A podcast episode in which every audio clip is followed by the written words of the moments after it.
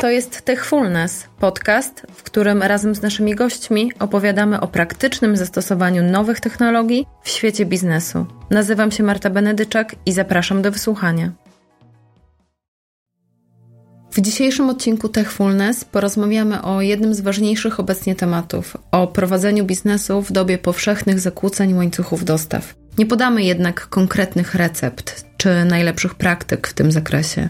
Porozmawiamy natomiast o bardziej istotnych kwestiach, o budowaniu odporności biznesu w zakresie organizacji łańcuchów dostaw, o konieczności tworzenia nowych, bardziej zrównoważonych modeli biznesowych. A na koniec powiemy, dlaczego myślenie o świecie w duchu WUKA zastępujemy myśleniem w duchu bani. Zapraszam do wysłuchania rozmowy z Iloną Schiller, kierowniczką działu usług wspólnych w obszarze logistyki Digital Industries w Siemensie.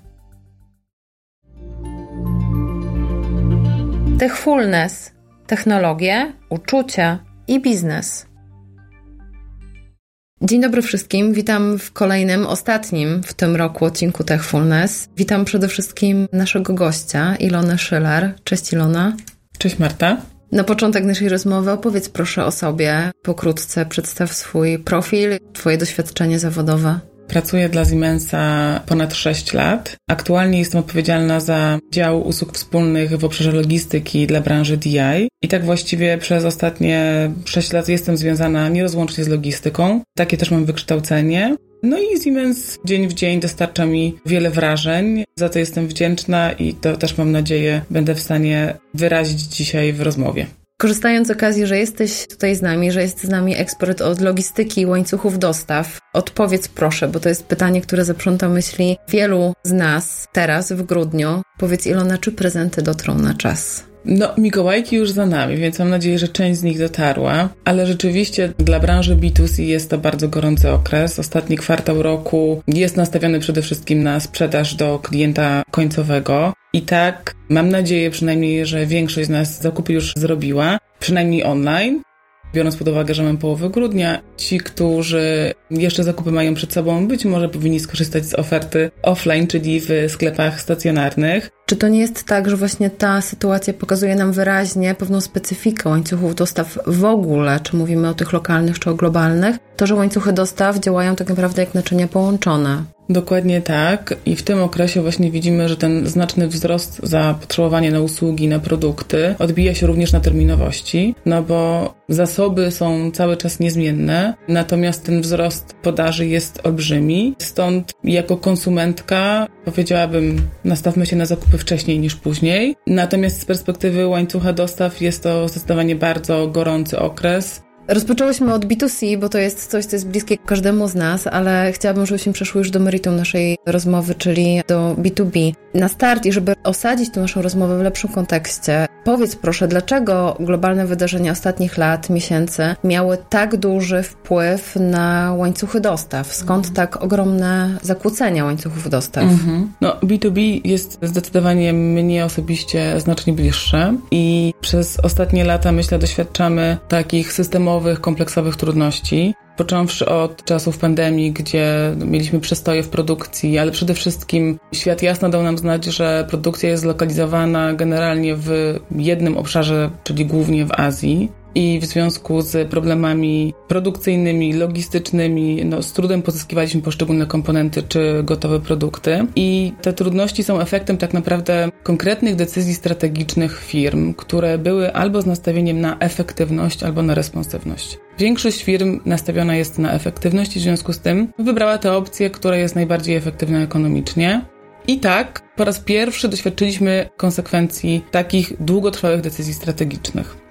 Więc jedno to wybuch pandemii i właściwie dotychczas cały czas trwające konsekwencje przerwanych łańcuchów dostaw, niestabilnych łańcuchów dostaw. No i ostatnio wojna w Ukrainie też w sposób dosadny odbiła się na stabilności łańcuchów dostaw. Te zjawiska na pewno skierowały uwagę firm na po pierwsze działanie, które mityguje aktualne ryzyka związane z takimi, a nie innymi łańcuchami dostaw i tak zlokalizowaną produkcją, a długotrwale skoncentrowały ich uwagę na nowych decyzjach strategicznych, które miałyby przenieść część produkcji w obszary bliższe Europie, Czy jesteś w stanie powiedzieć, że świat biznesu znalazł odpowiedź na tak kompleksowe i tak głęboko idące problemy z łańcuchami dostaw? Czy jest jakieś remedium na takie sytuacje? Według mnie znalazł problem, zidentyfikował problem, ale nie znalazł jeszcze odpowiedzi. Uważam, że odpowiedzi należy szukać w długotrwałych, bardzo kosztownych decyzjach strategicznych, które miałyby za zadanie przenieść goro produkcji generalnie bliżej rynków zbytu. I za tym idą olbrzymie inwestycje, ale też olbrzymia czasochłonność takich decyzji. I należy się to nastawić na realizację ich na przestrzeni lat, a może nawet i dekad, jeżeli mówimy o na przykład produkcji chipów. Czy pokusiłabyś się o określenie, o podanie kilku recept, dobrych praktyk, działań, które zadziałały w Twojej ocenie w ostatnich miesiącach, w ostatnich latach i które warto wdrażać w przedsiębiorstwach w celu usprawniania łańcuchów dostaw? No myślę, że aktualnie trudno o dobre praktyki, ponieważ brak nam stałych Właściwie cały czas pozujemy na zmiennych i działamy ad hoc, adresując poszczególne kryzysy. Natomiast patrząc długoterminowo, to w moim odczuciu są przynajmniej trzy obszary strategiczne, na których powinniśmy się skupić. I jednym z nich to jest taka elastyczność. Tę elastyczność możemy budować chociażby poprzez dywersyfikację źródeł dostaw, czyli nie opierać się tylko na tej najbardziej ekonomicznej formie współpracy z jednym czy kilkoma dostawcami, a właśnie dywersyfikować i w związku z tym budować tę elastyczność w oparciu o wiele źródeł, czy to komponentów, czy produktów. Kolejnym obszarem byłoby skracanie łańcuchów dostaw i dotychczas opieraliśmy się głównie na takiej najbardziej efektywnej lokalizacji produkcji w Azji. Wydaje się, że czas pokazał, że wkładanie wszystkich jajek do jednego koszyka, że się tak wyrażę, nie jest efektywne i potrzebujemy być przygotowani na wiele scenariuszy. W związku z tym zbliżenie się z produkcją do lokalnych rynków zbytu wydaje się krytyczne i jest to na pewno myślenie długoterminowe, które wymaga olbrzymich inwestycji i też działań nie tylko przedsiębiorstw, ale również polityków.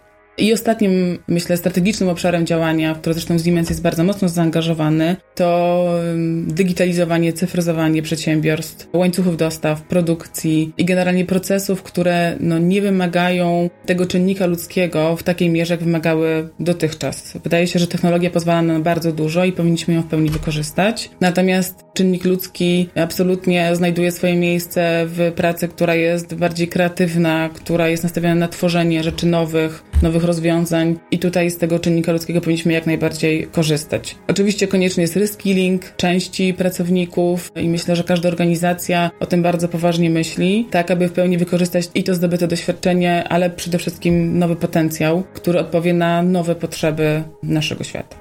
Reskilling, czy mogłabyś przybliżyć ten termin? Budowanie nowych kompetencji, oduczanie się starych, budowanie nowych, chociaż niektórzy twierdzą, że właściwie trudno się oduczyć, w to miejsce raczej należy zdobyć nowe kompetencje, które pozwolą nam odpowiadać na nowe potrzeby. I tutaj myślę, że też powinniśmy zmienić trochę, ja myśląc sama o sobie, czuję, że powinnam zmienić myślenie o tym, czym dla nas jest edukacja, bo edukacja wiązała się dotychczas z takim etapem zaraz po liceum i okresem kilku intensywnych lat studiów, studiów. Natomiast świat nam pokazuje, że edukacja jest właściwie krytyczna na co dzień i może nie w takiej klasycznej formule, ale właśnie poprzez pracę, współpracę, poprzez działanie kreatywne i być może cały czas jeszcze niesprawdzone, ale cały czas wymagające właśnie tej ludzkiej kreatywności, której technologie nam być może jeszcze na tę chwilę nie dają.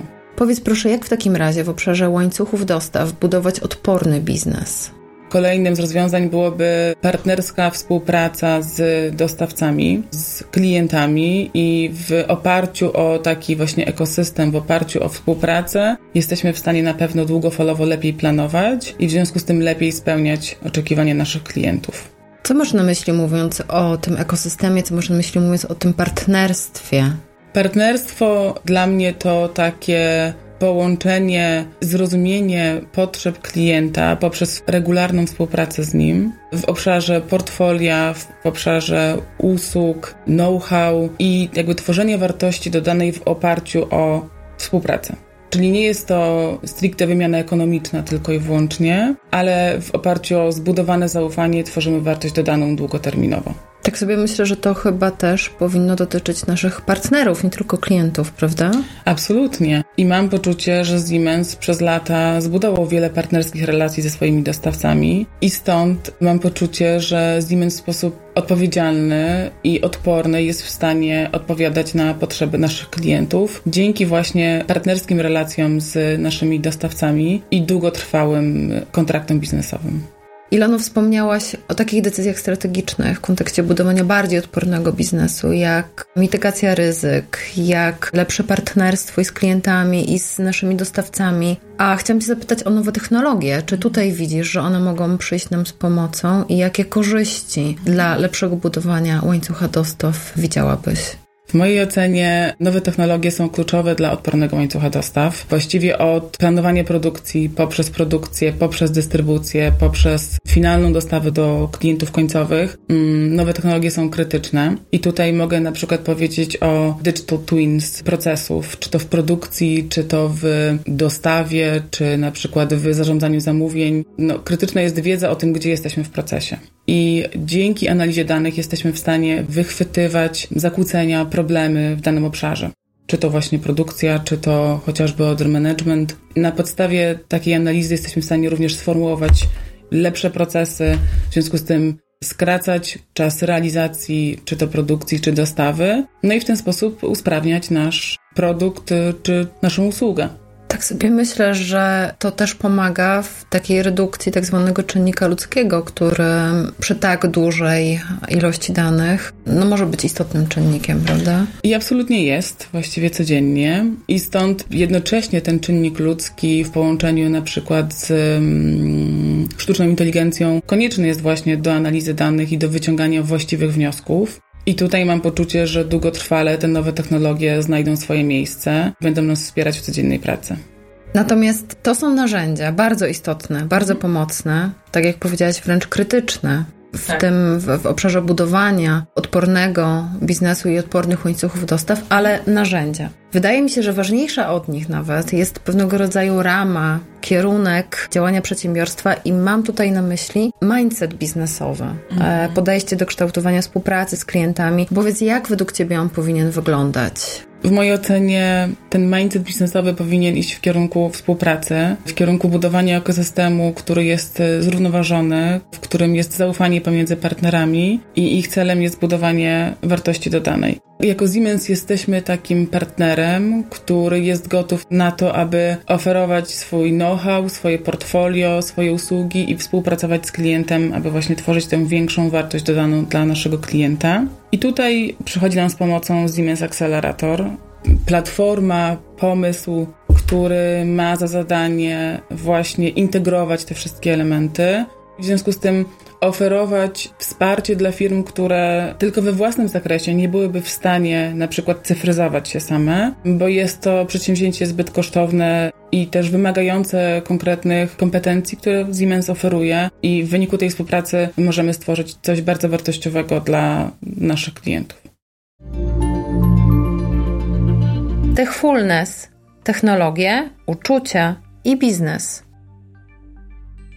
to, o czym dzisiaj rozmawiamy, to, o czym ty mówisz, to tak naprawdę, mam takie poczucie, wynika z ogromnej ilości zmian, których nie byliśmy w stanie przewidzieć, które mhm. zaszłyby globalnie w naszym otoczeniu, prywatnie, indywidualnie, biznesowo również. I ja wiem, że ty prywatnie, poza, poza godzinami pracy, też bardzo dużo energii poświęcasz w ogóle kwestiom zmiany. Skąd przekonanie u ciebie, że jest to właściwie podejście? No właśnie, swoje przekonanie czerpię z pracy bo de facto praca pokazuje mi, że jesteśmy w nieustannej zmianie i wymaga od nas regularnie przepoczwarzania się, zmiany podejścia, działania ad hoc często, ale też widzenia tych zmian w takim szerszym ujęciu, rozumienia, co jest przyczyną dzisiejszych trudności, w związku z tym, jak należy te trudności adresować tak, aby w przyszłości móc być tym bardziej resilient, tym bardziej odpornym partnerem na tego rodzaju trudności. I stąd ta moja obserwacja bardzo mocno przenosi się na kanwy mojej również współpracy z ludźmi, z podwładnymi w tym przypadku,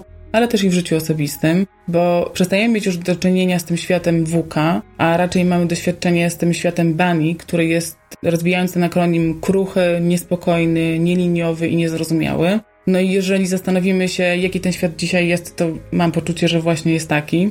W związku z tym wydaje mi się, że żeby móc czuć się umocowanym w tej zmianie, to należy regularnie szukać własnego miejsca i określać swój obszar wpływu.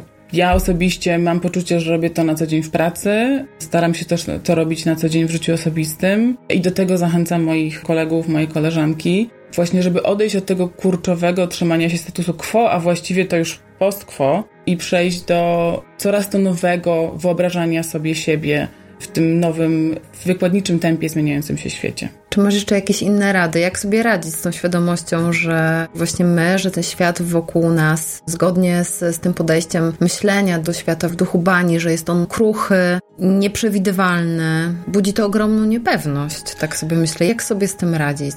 Zgadza się. Myślę, że generalnie jako ludzie naturalnie szukamy pewności, ale gdyby tak na chwilę jakby odejść od tego, że ta pewność musi być stała i pozwolić sobie na to, że właśnie ta zmiana, również zmiana technologiczna, przynosi nam wiele dobrego i w związku z tym możemy na nowo się definiować i odnajdować w tym świecie. Ja mam poczucie, że to raczej powinno wnosić wiele entuzjazmu i ekscytacji, bo mając na uwadze, że potrzebujemy coraz to bardziej zrównoważonych praktyk, coraz to bardziej zrównoważonego, bardziej eko podejścia, to właściwie każdy dzień daje nam szansę na to, żeby się przepoczwarzać właśnie w tym duchu tej dobrej, ważnej, potrzebnej zmiany. Także wyjście z poziomu, wyjście z miejsca nie tyle strachu i potrzeby pewności, a z miejsca ekscytacji i ciekawości tego, co za rogiem, zdecydowanie dodaje pewnego smaczku do zarządzania sobą w zmianie. Ilono, to ja dziękuję Ci bardzo za dzisiejszą rozmowę. Ja również bardzo dziękuję. Było mi bardzo miło mieć Cię w studiu, szczególnie w tak wyjątkowym okresie przed świętami i przy tej okazji składam życzenia spokoju dla wszystkich naszych słuchaczy i odnalezienia się w zmienności, o której mówiłaś. Ja podobnie życzę spokoju, otwartości na nowe i ekscytacji tam, gdzie chcemy ją znaleźć.